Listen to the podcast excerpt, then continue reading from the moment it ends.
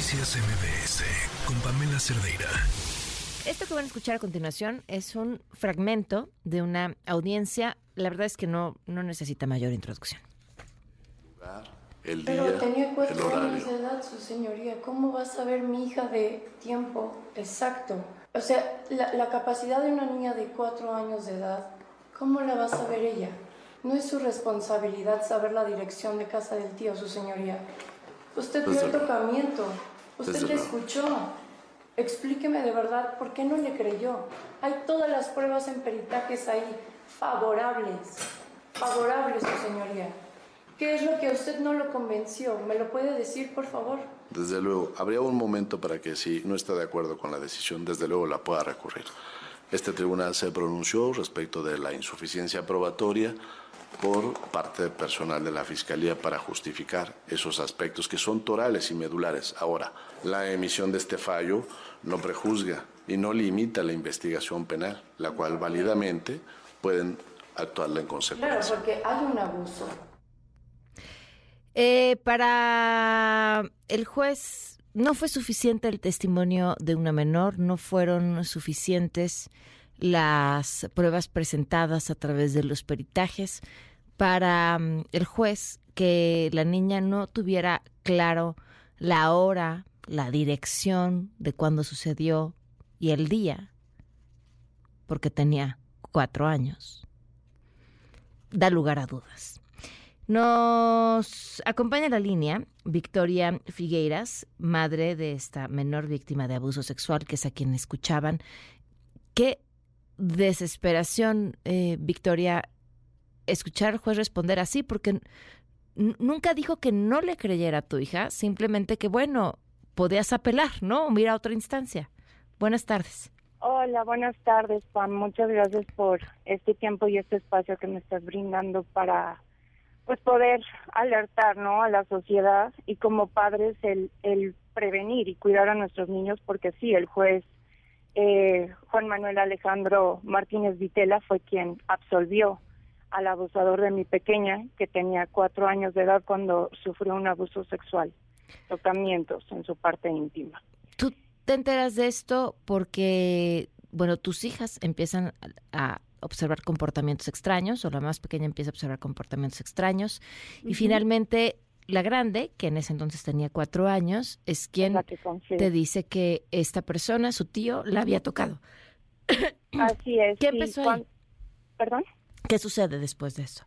Cuando la niña me confesó que vivió estos tocamientos en casa del tío en el área de la cocina, obviamente yo empecé a preguntarle a mi hija y decidí grabar para tenerlo también como evidencia, porque obviamente estos hechos pasaron bajo el cuidado del papá, ya que él las había llevado a su casa. Yo soy divorciada y le tocaba al papá cada 15 días los fines de semana, y pues esto fue por parte del tío paterno. Entonces, cuando la niña me confiesa que sufrió tocamientos por parte del tío, pues empiezo a indagar, ¿no? Grabo las conversaciones con mi hija, la niña me dice que era de noche, que traía pijama, que su papá las había llevado a casa del tío, y mientras el papá estaba en otra habitación con su hermana pequeña, ella estaba buscando el dulce en la parte de la alacena, y ahí fue cuando el tío, pues, le bajó el cierre, la niña traía un mameluco, le bajó el cierre hasta los pies y empezó a tocarla en su parte íntima. Tú empiezas un procedimiento legal, haces una denuncia, ¿y qué pasa con el Ministerio Público?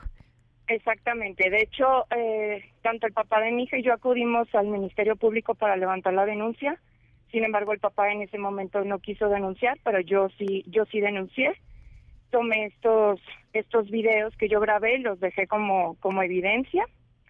Y ahí es cuando empieza a entorpecerme la carpeta, las del Ministerio Público, que estaban a cargo Mónica Hidalgo y Selene Jiménez Redondo. Empezaron a entorpecerme el caso, empezaron a manipular la carpeta, sobre todo en la cadena de custodia. ¿Qué es la cadena de custodia? Es como los pasos a seguir. Uh-huh. Obviamente yo no tengo ni idea de qué es el primer paso y cuál es el segundo y el tercer paso, ¿no? Yo obviamente me guío por lo que las autoridades me digan. Dicen, claro. Entonces, pues obviamente me dijeron hay que hacerle una prueba psicológica, la llevé, la niña hizo su prueba psicológica, por supuesto salió a favor de la niña, El papá incluso llegó a solicitar una prueba más, porque aunque él no denunció, pudo después pronunciarse en la carpeta de investigación para indagar lo que se estaba incorporando a la carpeta de investigación. El mismo padre le solicitó una prueba después en criminología, a pesar de que ella ya había hecho su entrevista con la MP, a pesar de que esta prueba psicológica ya había sido favorable, pues para él no fue suficiente y le solicitó una prueba más en criminología. Obviamente esa prueba también salió favorable, pero a mí en la carpeta me empezaron a desaparecer evidencias, como estos videos. Me daban procesos largos, me daban cada cita meses y meses y meses. O sea, para que me entiendan, esto pasó en el 2022, estamos en el 2024 y yo sigo en estos juicios. Ese audio que escucharon de esa audiencia fue ahora, mediados de febrero, o sea, hace unos prácticamente unas semanas. Sí, fue el 15 de febrero de este año, esa última audiencia. ¿Y ahora qué procedimiento te queda todavía como oportunidad para hacer justicia por tu hija? Ahorita lo que vamos a hacer es meter una apelación, porque obviamente todo lo que dijo el juez, o sea, el juez dice, sí, efectivamente le creo, hay un tocamiento que sufrió la niña, sin embargo, ni la niña ni usted me pudieron decir hora exacta, fecha exacta y dirección, ¿no? Sobre todo la niña, que dije, a ver, la niña tiene 4 años de edad. No es la responsabilidad de una niña de 4 años saber hora y fecha, además de recordar quién te abusó en ese momento, ¿no? Es algo que tú dices, ¿en qué cabeza cabe que una niña de 4 años va a tener que decirte hora y fecha exacta? No, es ridículo. Es ridículo. Ella obviamente sabía que era de noche porque traía la pijama. Y él se queda sin forma de responder, porque además cuando le dices eso te dice, bueno, pues todavía le queda otra instancia. Sí, claro. Es como, consuelo, o sea, yo ya decidí. No, mira, no te preocupes, puedes meter una apelación si no estás conforme a mi decisión, ¿no? Fue como de, ¿y entonces de qué sirvieron tantas pruebas psicológicas? ¿De qué sirvió que mi hija te lo haya dicho a ti? Porque obviamente mi hija cuando declaró con el juez, pasó solita. Le dijo obviamente que le da miedo su agresor, que es su tío. Y yo le dije, ¿y todo eso no tiene validez, no tiene peso? ¿En dónde están los derechos de mi hija? Porque el juez, por supuesto que violó todos los derechos de la menor, de mi bebé. Entonces, obviamente lo que se va a meter en esta apelación son todos esos puntos. Para empezar, la revictimizó. Porque mi niña tuvo que volver a hablar y el señor se lo pasó por el arco del triunfo.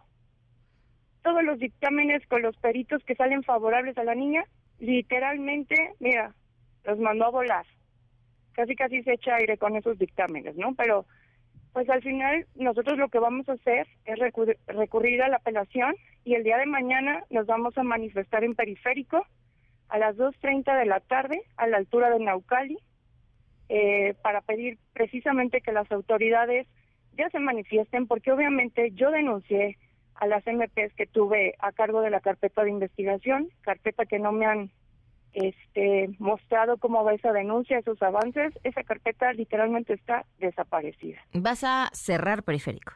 Vamos a cerrar Periférico, es correcto. ¿En qué sentido? De norte a sur. De norte a sur, ok.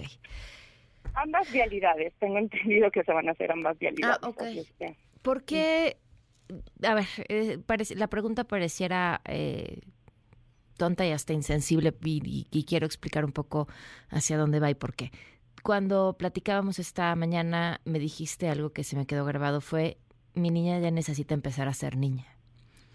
Es sí, claro. Decir, dejar de estar dando declaraciones en ministerios públicos o peritajes psicológicos y preocuparse por lo que se tiene que preocupar una niña. Por supuesto. ¿Qué te impulsa a seguir luchando a pesar de ir nadando no solo contra marea de un sistema de justicia que está protegiendo a un agresor, incluso del propio papá que está protegiendo a su hermano? Así es. ¿Qué me impulsa a seguir con esto? A que yo le prometí a mi hija que le iba a defender de todo y de todos. Y que yo le dije que no importaba si su papá no le iba a defender o no, que me tenía a mí. Entonces, yo tengo que cumplir con esa palabra. Y más porque ya salió la verdad.